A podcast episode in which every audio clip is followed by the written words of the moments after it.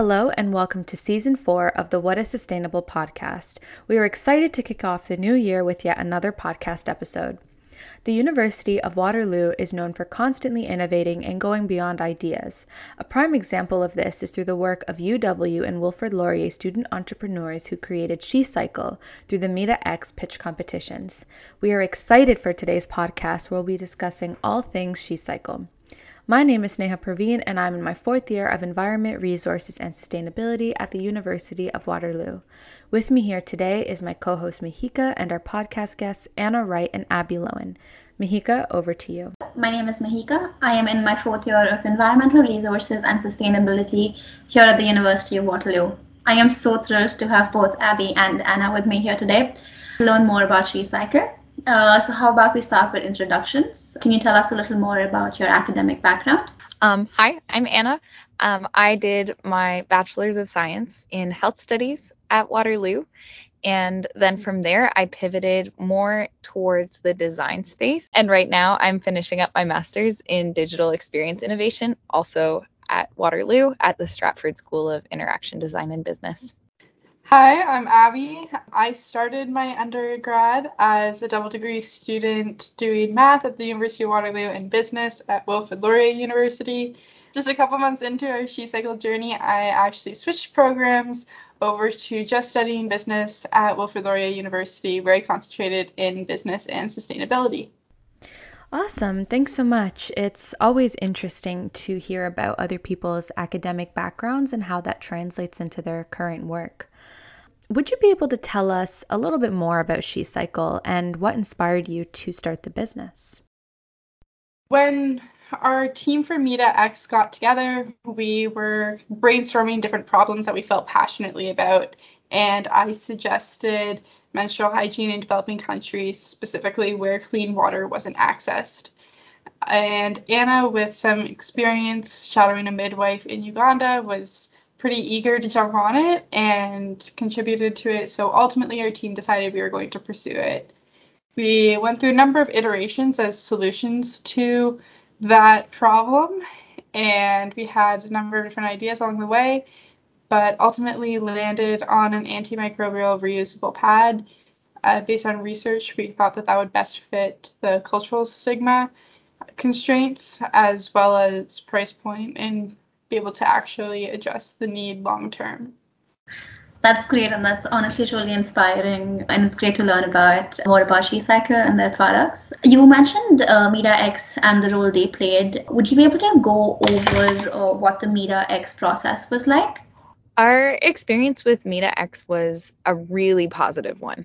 Um, we started out as a team of six people that had been selected that were people who were really passionate about sustainability and finding business based solutions to poverty. And from there, we had a group of people who were passionate but not sure exactly what we were passionate about.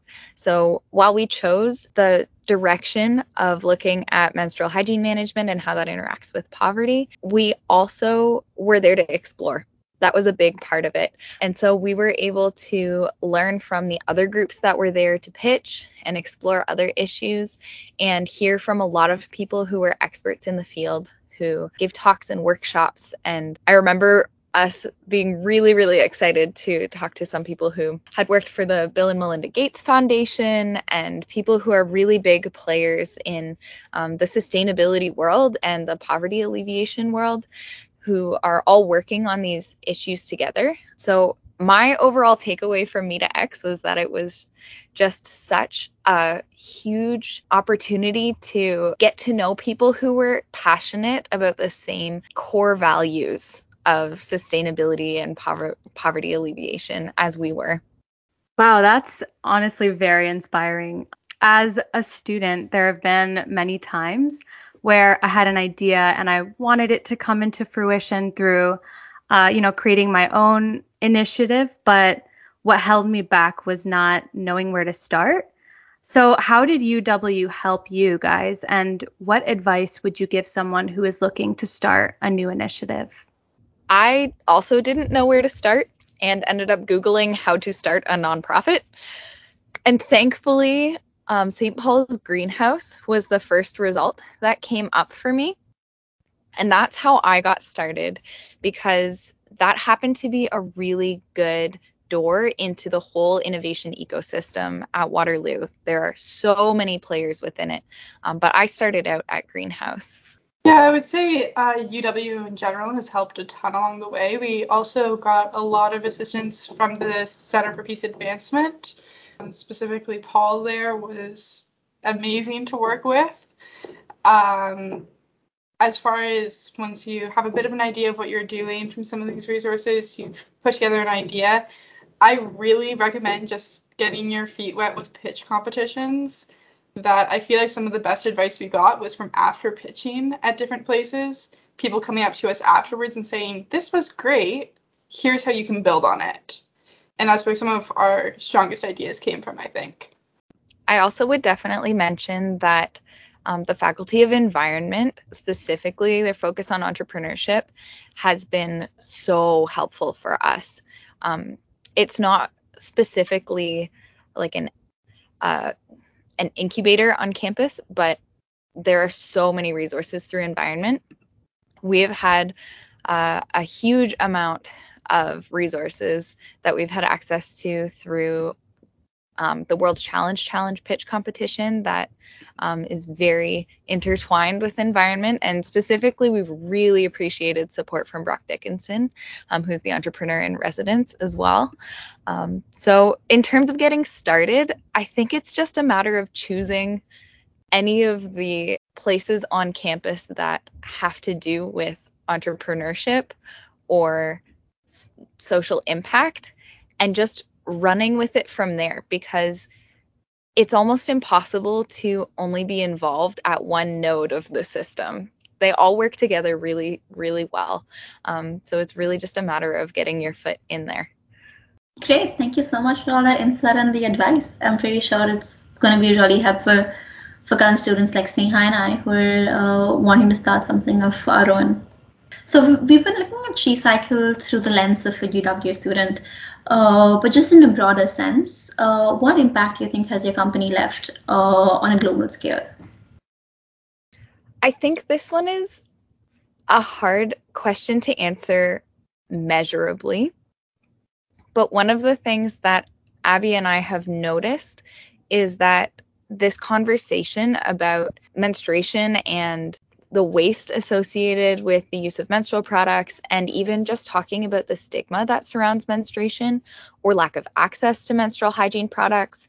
All of these conversations are happening now. And I'm not saying that SheCycle is the reason that's happening globally, but I do think that um, we've had a role in starting that conversation in our immediate community. And um, I know for a fact that as soon as we started talking about this publicly, all of a sudden a bunch of community organizations were reaching out to us on LinkedIn and asking, do you want to do this thing with us? Do you want to um, just chat and share ideas about how we might tackle the issue of menstrual pro- poverty in um, Kitchener Waterloo? I was just at Starbucks today and they have um, a menstrual hygiene product drive for a local women's shelter that's happening right now. And things like that didn't happen quite as much when we started SheCycle. And it's really rewarding to see that that conversation is happening, whether or not we did have an impact on it. But I think we brought the conversation to some places that I don't know if it would have happened so easily otherwise. Yeah, that's honestly, you really hit the nail there because I remember like growing up, it was such a big deal to even talk about your period or menstruation in general. And for the longest time, personally, I didn't. And so I don't know, with everyone now being more outspoken about it, it's made me feel a lot comfortable talking about it. And even just having this conversation itself is just a, like a huge thing for me, at least. So, just to add to Sneha's point earlier, A, thank you so much for starting SheCycle. To add my personal experience to this, I've grown up in a developing country. Uh, I'm from India, and we were never taught about menstruation in high school, in middle school. We were just never taught about it. So one day I went to my mom and I started crying, and I was like, "What's going on?" And me being a sixth grader, if I knew about SheCycle then, I think that would have made a really, really good impact on my mental health at that point. Uh, so I'm really glad you can do the same for others uh, who didn't get the opportunity like I did. I'm really sorry that that was your experience, that you didn't get that education in school. That's that's really unfortunate. Yeah. Um. So just want to talk about more sustainability related things. What role does sustainability play in SheCycle? So sustainability has been a big part of SheCycle in a lot of different aspects. So one of the core things when we were developing our model was we were looking at sustainability in the sense of an organization that could sustain itself and continue to provide benefit in the community. So not necessarily in an environmental lens, um, but more in an organizational lens was one of our primary drivers. We really want to create sustained impact. The other way that sustainability was really important to us a little bit later down the road when we were looking at how the product could fit into a North American market, we really looked at waste and specifically the waste regard around menstrual hygiene products. I think the stats were something around five to fifteen thousand products per person who menstruates in their lifetime and 500 to 800 years per product to decompose, if at all. And those were some pretty daunting numbers for us. And so sustainability was a key driver in our idea of developing a product because we wanted to, we didn't want to contribute to that waste.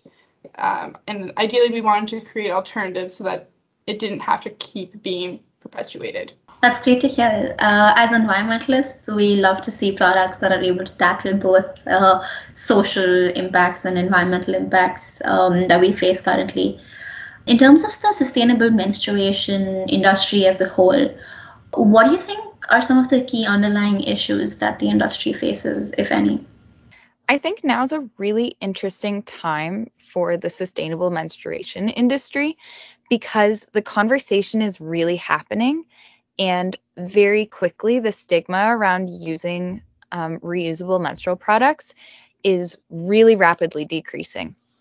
I remember when we first started doing user research about a reusable pad, I remember we had a meeting and we were like, who is even going to test our product? Who would be willing to test a reusable pad? And we genuinely had doubts that any of our North American peers would be willing to be part of our user testing group. Um, and in just a few short years, that has really dramatically changed.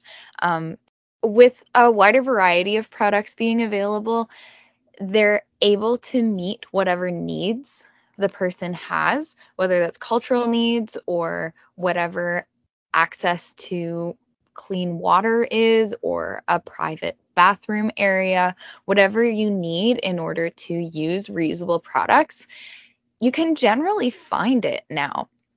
I even saw um I get this this eco magazine and I was literally right before this call I noticed that they were advertising a reusable tampon applicator. I don't know if anyone has seen that, but it's really it's become something that the market has taken hold of. Now there's there's benefits and drawbacks to that, but I think the biggest thing that I've noticed is that there's now a market for it.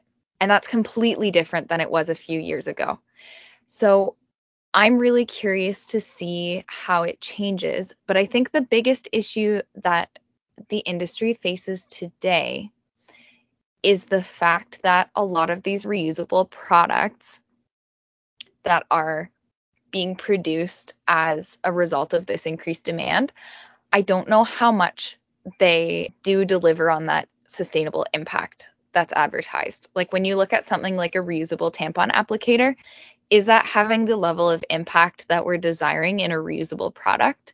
Or is that something that we need to find better solutions for still? That's kind of where I, I wonder in terms of the issues. I wonder if there's a lot of greenwashing happening. And I also wonder about that happening with more alternatives going towards using organic materials or biodegradable materials. I'm curious to see some more research coming back on the impact of those from a sustainability standpoint. So I think we're really at a pivotal point when it comes to the more sustainable menstruation products on the market. I couldn't agree more because I was shopping for a menstrual cup a while back and I didn't know if that was a uh, safety wise uh, all right and if it was actually sustainable in the means that they sourced the product and if they how they got it here. So do you have any just to tackle that issue do you have any advice for those who are trying to be more sustainable any way to avoid that greenwashing or um, just a way to steer clear of it I think one of the best things you can do is research the company a little bit more. So, with a lot of alternatives for menstrual cups and cloth pads coming out, period underwear, there's all sorts of fantastic sustainable options. And now that it's become more popular, there are some companies that are having a really positive impact through the creation of those items, and there's some companies that are not necessarily having that um, positive impact that's traditionally been associated with sustainable menstrual products.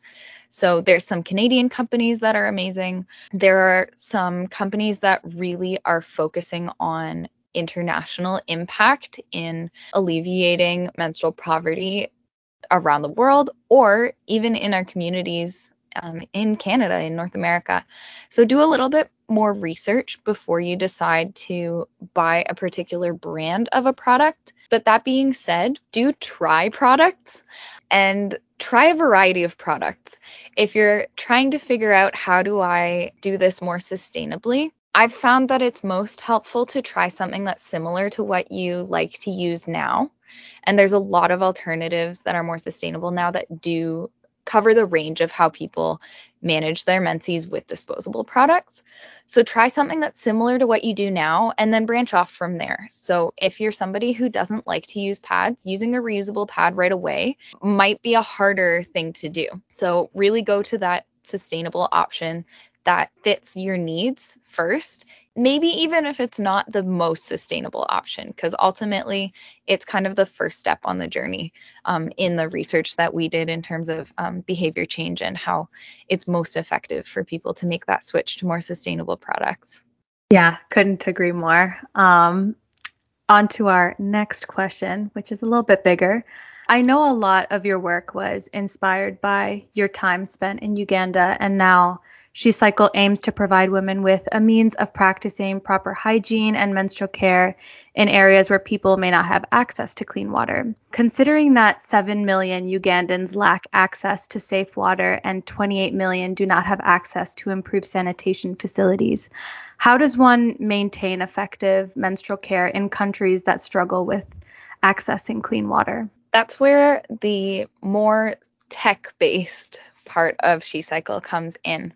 Um, the biggest thing that SheCycle does differently than a lot of the organizations that are out there targeting um, ending this cycle of menstrual poverty is the fact that SheCycle pads have an antimicrobial um, component that prevents bacteria um, from growing in the fabric, regardless of whether or not the product is being used as advised.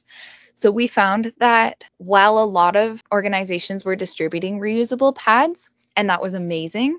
There were some cultural and and systemic factors that meant that sometimes these pads were contributing to urinary tract infections in the same kind of way that using um, alternative methods like leaves and mattress foam and newspaper to manage your menses was causing infections as well.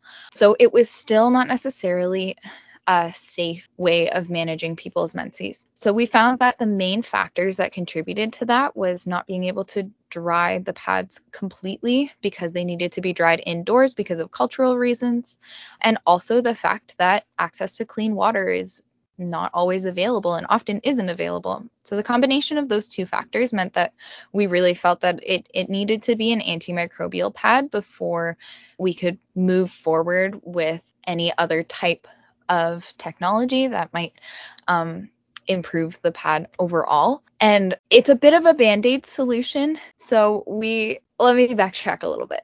Um, the pad itself, being antimicrobial, is addressing an immediate problem that we hope can be amplified, not the problem. The antimicrobial aspect of the pad does target that um, water and sanitation issue and the cultural barriers to properly washing and drying pads, but that only targets a part of the problem. We still think that it's really important to um, impact long term behavior change so that culturally it's not necessarily that people need a specific product, but they're able to have access to whatever products they need to manage um, their menses. That was really insightful and definitely it was a difficult question to answer.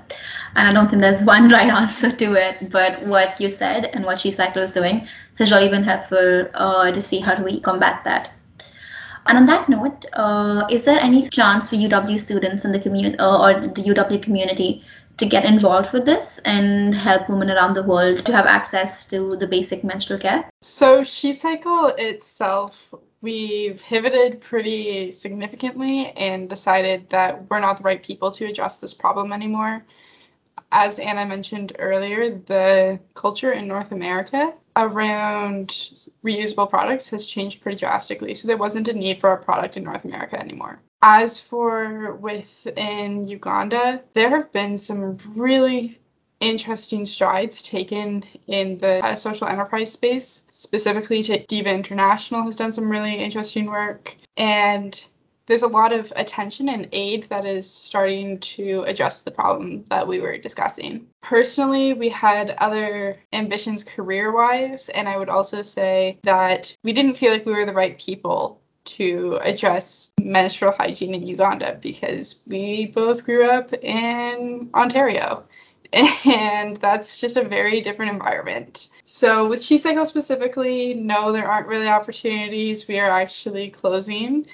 Um, however, if this is a space that students are really passionate about, there's some really interesting initiatives in Waterloo I believe changing the flow Waterloo is one. Do a bit of research. There are really interesting opportunities internationally if you want to get involved. I think Anna might be able to speak a little bit better onto how she got involved internationally, but I would recommend research myself. Yeah, after a lot of consideration about how to best address the problem, we landed on being able to support organizations that are Ugandan owned and Ugandan led that are already making huge strides in the space. So, as Abby mentioned, Diva International has done incredible work specifically in the past couple of years that they hadn't expanded at the time that we were launching SheCycle.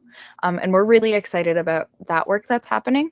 And similarly, there's a, a organization called AFRIpads that is based in Uganda that is um, an organization we have really admired and looked up to all throughout the process. So if you're interested in getting involved in a specific organization, AFRIpads is one that I would highly recommend taking a look at specifically for Uganda. And Abby and I are always willing to chat. So it doesn't mean that SheCycle in essence is done. Um, we're closing this chapter for it as a business, but Abby and I are definitely carrying on the same and the same energy into solving problems going forward, um, and specifically for me in the space in Kitchener Waterloo. So if you're really interested in menstrual equity, changing the flow for sure is a fantastic resource, and I would love to talk to you about all of the other places around here too, because um, there's a lot happening in this community in particular.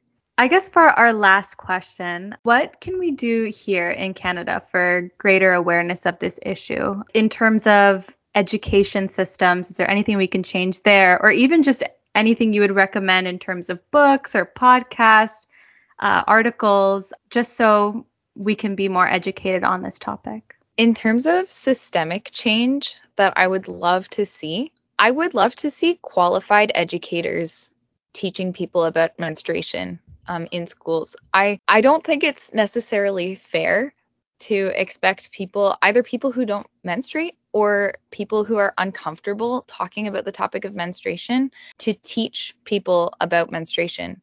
I think that's a huge part of why it's still considered to be a taboo issue in a lot of places. But on the flip side of that, I think that platforms like TikTok and even Instagram provide a huge opportunity that's being harnessed to decrease the stigma about talking about just the basics of how do you manage your menses? What are your options? How does this even work in your body? Um, and I think this is access to health information that is really important for today's youth in particular in understanding how their bodies work and how to care for themselves without that inherent discomfort that a lot of teachers have in talking about the issue because at the end of the day I don't think that teachers need to be an expert on the topic, but I, I do think that youth need to learn from someone who is comfortable and understands how to communicate without stigmatizing the issue. Um, I think that's a huge part of the systemic nature of the issue. Just a follow up question for that.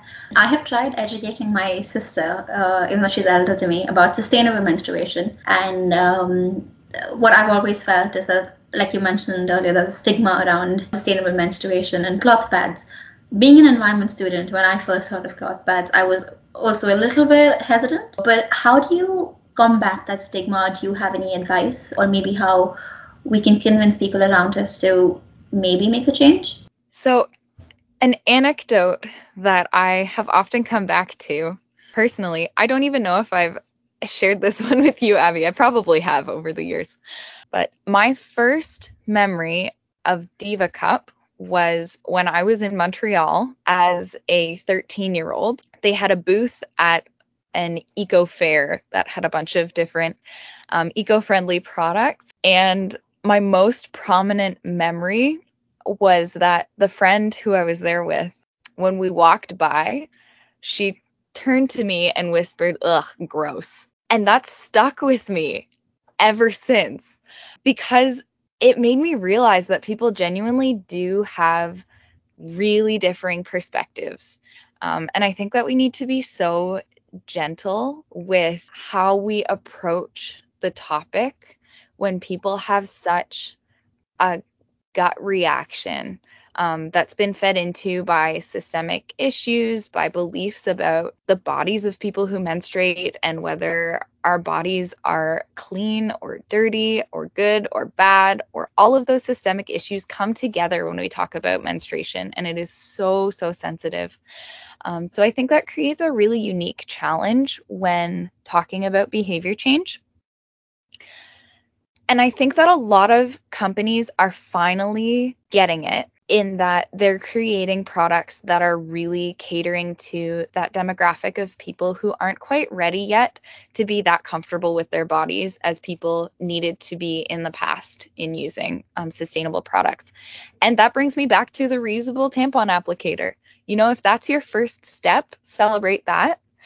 And as people gain comfort with moving beyond the familiar, that's when we start to see behavior change. But it needs to be incremental. Um, we can't jump straight from whatever, like if you're only comfortable using tampons, using a reusable pad is going to be uncomfortable for a lot of people. Um, and so making that incremental change is such a big thing and and providing options that feel comfortable and familiar um, to people is is a huge aspect of that and supporting that change for other people. I also think that sometimes removing the the emphasis on sustainability or any emphasis on morality associated with it can help people to make that transition and be gentle with themselves as they're learning and starting to incorporate different products and try out different products. And the third thing that has really affected the reusable market is actually the fact that we've been at home. So there's very little risk socially associated with trying new products because it's really nerve wracking to be using a product that you either aren't familiar with or you're not sure it's going to work for you and leaving your home menstruation is still a very highly stigmatized subject, and a lot of us are still very sensitive about it, especially socially. So, providing space for people to try things or suggesting that they just try something overnight is also an option that I've seen be really successful. If I can jump in a little here, I grew up in a family that did not talk about periods. And I remember like sneaking things back to my bedroom garbage because I was afraid of someone seeing it in the bathroom. So I made the transition to reusable products, kicking and screaming. I remember it was a little bit too far down in the SheCycle journey before I started adopting any, if I'm honest, because I was really uncomfortable with it. And to be totally frank, I kind of had to bite the bullet at some point and I tried a Diva Cup. It wasn't for me. Uh, there are other products out there. I'll say something like the Knix period panties they're black in color. You don't see anything. that there is some there's some other products out there that are a lot make it a lot more subtle and feel a bit more familiar that are easier to transition into.